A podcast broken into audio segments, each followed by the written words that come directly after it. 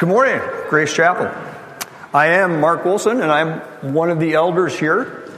Uh, I guess one other thing you should know about me did you notice that every time Crystal said grumpy guy, she looked right over there where I was sitting? I don't know what to make of that, but uh, uh, it's Thanksgiving week.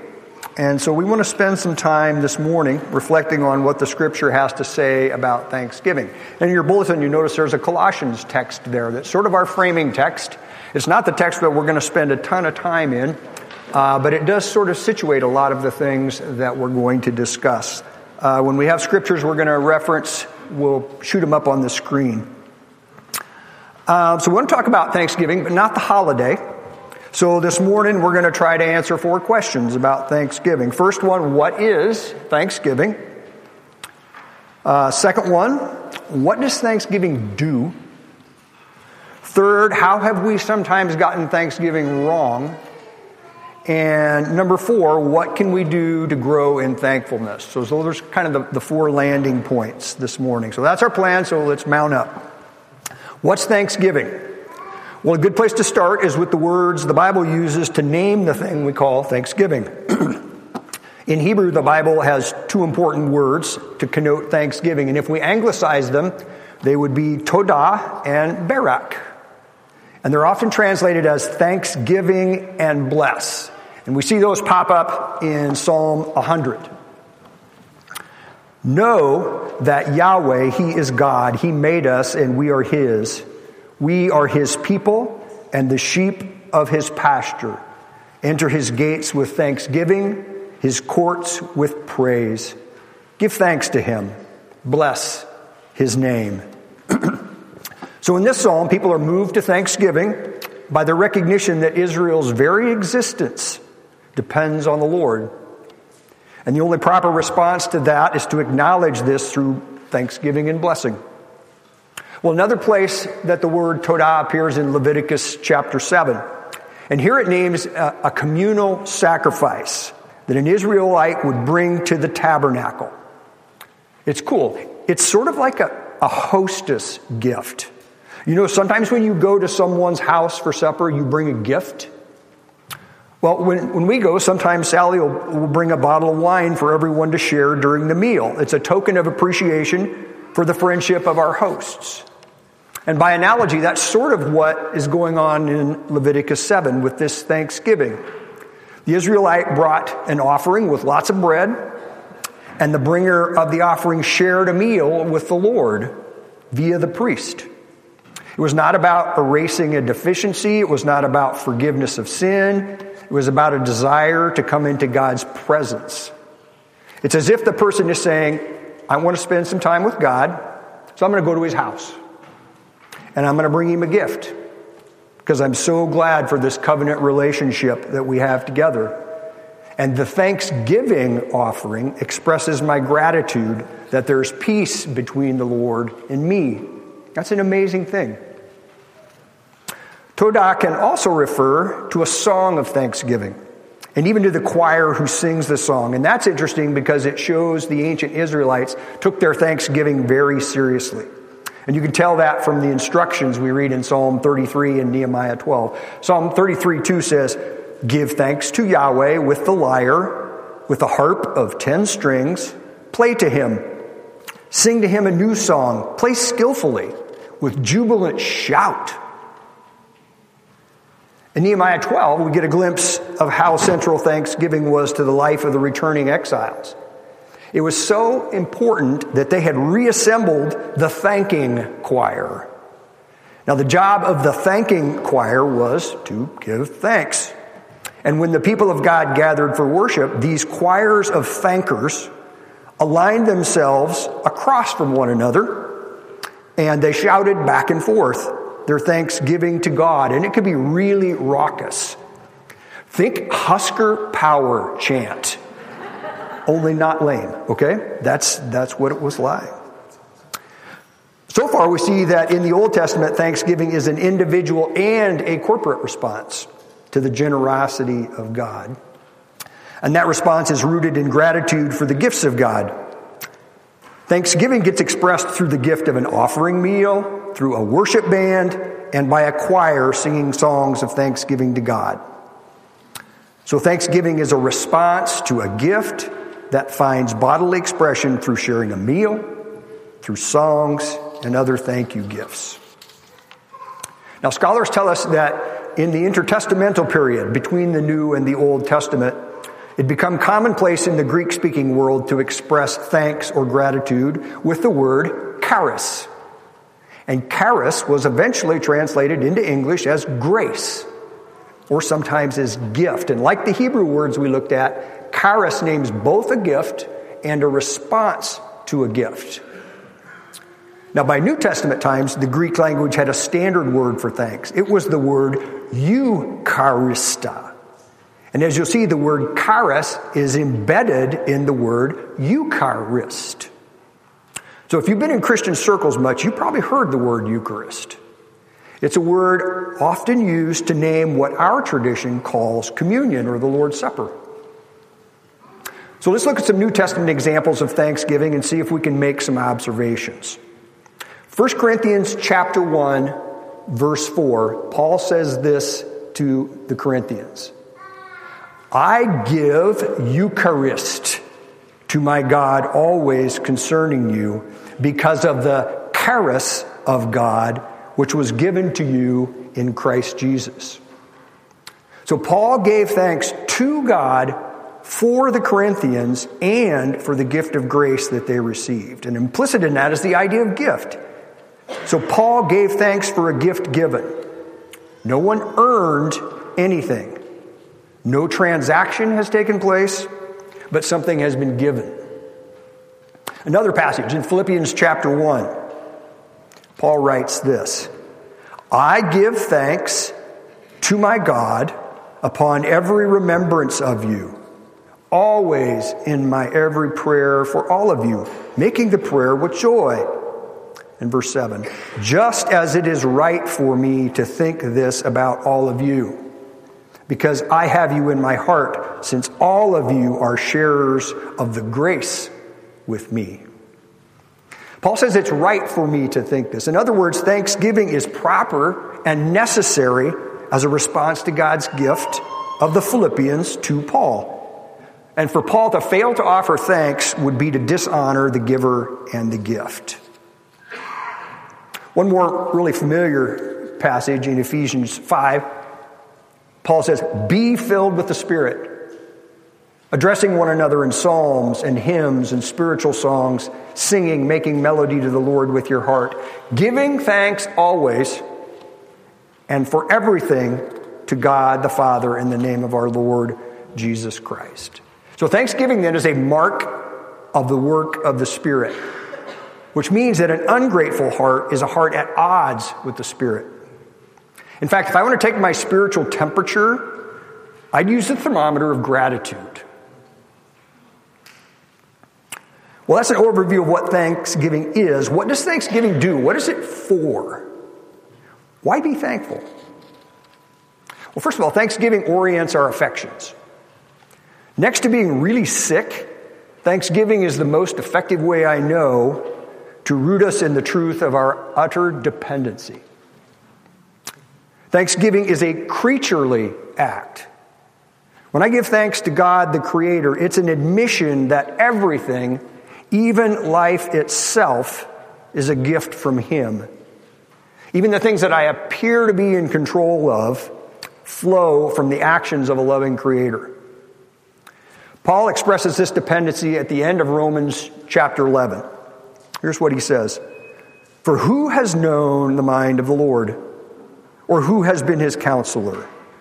Or who has given a gift to him that he might be repaid? For from him and through him and to him are all things. To him be glory forever. Amen. Well, Thanksgiving is a powerful antidote to the hubris of self sufficiency. That's often our default position, though. Thanksgiving reminds us that God is never in our debt. And practicing thanksgiving helps us to stay rooted in our creaturely dependence And it reminds us that no part of our relationship with the Lord is transactional. So, what else is Thanksgiving for? What can regularly practicing Thanksgiving do for us? Well, habitual Thanksgiving can drown out discontent. Question Would you say that contentment is what characterizes most of your days? Are we a content people? Do we ever have the fear of missing out? Do we ever feel a little twinge of disappointment or even envy when we see someone's Instagram life? When we see their new car, their significant other, how well their kid is doing, their new job or their new house? Are we content even when the other political party is in charge? Envy, covetousness, and discontent are not just modern problems. Listen to Psalm 73. The psalmist says, Truly God is good to Israel, to those who are pure in heart. But as for me, my feet had almost stumbled, my steps had nearly slipped, for I was envious of the arrogant when I saw their prosperity. So when the psalmist sees other people's prosperity, he's envious. He recognizes that his attitude is a kind of stumbling because his vision of God's providence has become distorted through comparison. And comparison kills contentment. His view of God's generosity has narrowed. He needs something to reorient his vision into conformity with God's truth. And that something is thanksgiving. Paul comes at this another way in Ephesians chapter 5. He says this But sexual immorality and all impurity or covetousness must not even be named among you, as is proper among the saints. Let there be no filthiness, nor foolish talk, nor crude joking, which are out of place, but instead, let there be thanksgiving.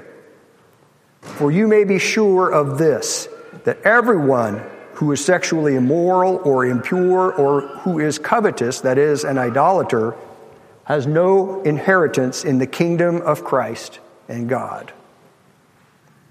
So, immorality, which is a manifestation of discontent, when you think about it, and impurity and covetousness, which is idolatry, and filthiness and corrupt speech are listed here by Paul as attitudes and behaviors that have no place in the church. Instead, he says we are to replace these with thanksgiving. Why? Because it's thanksgiving that kills the discontent that leads to dysfunction and disorder. Another passage in Philippians chapter 4, Paul says this I have learned in whatever situation I am to be content. I know how to be brought low, and I know how to abound in any and every circumstance. I have learned the secret of facing plenty and hunger, abundance and need. I can do all things through him who strengthens me. Paul has learned to be content irrespective of his circumstances, right? The practice of thanksgiving is part of Paul's secret. Now, just a, a few verses earlier, Paul writes, and this is a familiar passage for us. He says, Do not be anxious about anything, but in everything, by prayer and supplication, with thanksgiving, let your requests be made known to God. And the peace of God, which surpasses all understanding, will guard your hearts and your minds in Christ Jesus. Paul knows that discontent feeds the fever of anxiety. But thanksgiving is spiritual ibuprofen. Thanksgiving is medicine for our anxious hearts. And if we engage in it, thanksgiving can bring us that sweet peace of God that Paul talks about. Okay, so far we've considered what Thanksgiving is. We've reflected on what Thanksgiving does and it's for. So now let's turn our attention to how we sometimes can get Thanksgiving wrong. Now let's begin our consideration with an observation. If you look in a concordance and you look up Thanksgiving and thanks or their related terms, they show up about 70 times in the New Testament. In all, but about four of those times, thanksgiving is directed toward God in gratitude for a gift. Here's a perfect example from Romans chapter 1. Paul writes this in verse 8. First, I give thanks to my God through Jesus Christ for all of you because your faith is being proclaimed in the whole world. So Paul offers thanks to God for the church at Rome. Now, this is a consistent pattern in the New Testament. In fact, it's the pattern of the entire Bible. People don't thank people much in the Bible. Now, we said there were a handful of outliers in the New Testament instances where when the, when the offering of thanksgiving is a perversion of true thanksgiving. So maybe if we want to consider how we might get thanksgiving wrong, we should look at one of those outliers.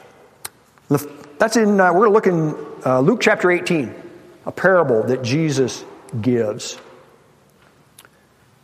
Two men went up into the temple to pray. One, a Pharisee, and the other, a tax collector.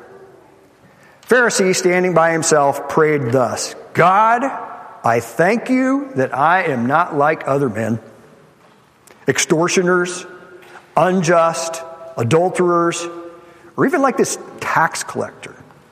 I fast twice a week. I give tithes of all that I get. But the tax collector, standing far off, would not even lift up his eyes to heaven.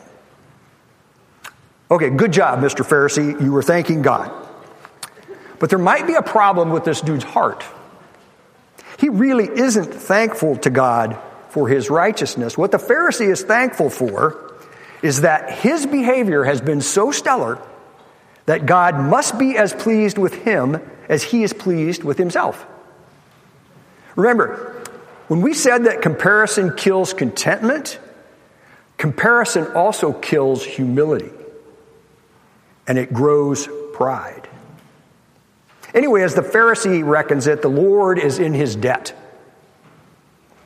Now, the idea of debt helps us see that if we're not careful, thanksgiving can move out of the realm of gift and into the realm of a transaction. Here's how it works we recognize that along with the Pharisee, we are not extortioners, unjust, adulterers. We might fast twice a week and we regularly give tithes. Good for us. But the problem comes when we try to exchange our righteous acts into spiritual currency. And then we take our little coins of righteousness to the divine bank where we try to spend them. Well, Paul, he thinks that's dumb.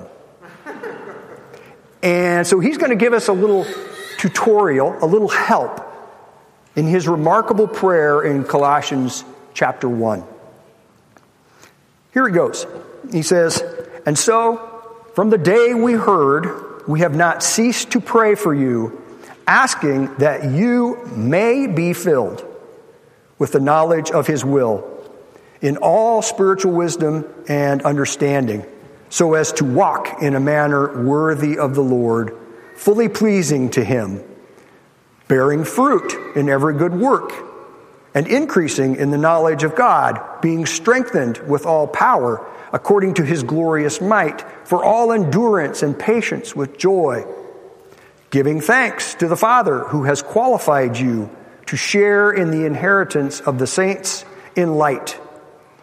He has delivered us from the domain of darkness and transferred us to the kingdom of his beloved Son, in whom we have redemption, the forgiveness of sins. Okay, so Paul shares this. This is his prayer list for the Colossian church, and there's some interesting stuff here. So we're gonna we're gonna have a grammar spasm as we as we look at this. We want to look at the verbs in this passage. And the verbs are a mix of active verbs and passive verbs. And that just means that the Colossians are actually doing some things, while other things are being done to and for them. So that Colossian is being filled. This is passive in verse 9, right? Being filled. And she's supposed to walk. That's active in verse 10. She's supposed to bear fruit. That's also active in verse 10. But she's being strengthened. That's passive in verse 11. She's giving thanks. That's active in verse 12. And she's being qualified and delivered. That's passive in verses 12 and 13. So, what we see here embedded in this prayer is a tension we sometimes feel in our own path of discipleship and sanctification. Because we ask, or I ask, how my active participation in my own discipleship and sanctification, how does that cooperate with and contribute to what's being done by the Spirit? Is my sanctification, is our sanctification and growth our job, or is it the job of the Spirit? And is the tension between those two transactional? Well, I don't think so, and, I, and we'll see why. But back to our original question how does resolving that tension help us understand the temptation to make thanksgiving transactional? Well, remember the Pharisee. He says, I thank you, I'm not like other men, extortioners, unjust, adulterers, or even like this tax collector. I fast twice a week, I give tithes. Nowhere does the Pharisee acknowledge that even his virtuous behavior is a gift of God. But in Paul's prayer for the Colossians, the gracious filling, the strengthening, the qualifying, and delivering that's done by the Spirit of Christ is all of a piece with the Colossians actively walking, bearing, and thanking. So the resolution of this tension is that everything begins with the Spirit of Christ. The Pharisee has no category for the gracious gift of the empowering Spirit. And so he truly has no one to thank but himself. And I think that's why the New Testament insists that prayers of thanksgiving are always offered to God and for God's people rather than offered to people for what they have done. Now, last question. What can we do to grow in thankfulness? Or put differently, what, might some disciplines of gratitude be? And I'm going to suggest three, three of these. First, maybe we could begin by formulating more of our thanksgivings like the New Testament writers. Thanks to God for God's people and for their loving acts. Example, in my own, in my own devotional life, I have a list of people that I pray for every week. But I often don't know what to pray for because I don't know what the needs are. Maybe you're the same. Well, I could offer thanks to God for those people whose needs I don't know. And doing that would encourage me to remember all the ways these folks are a gift to me.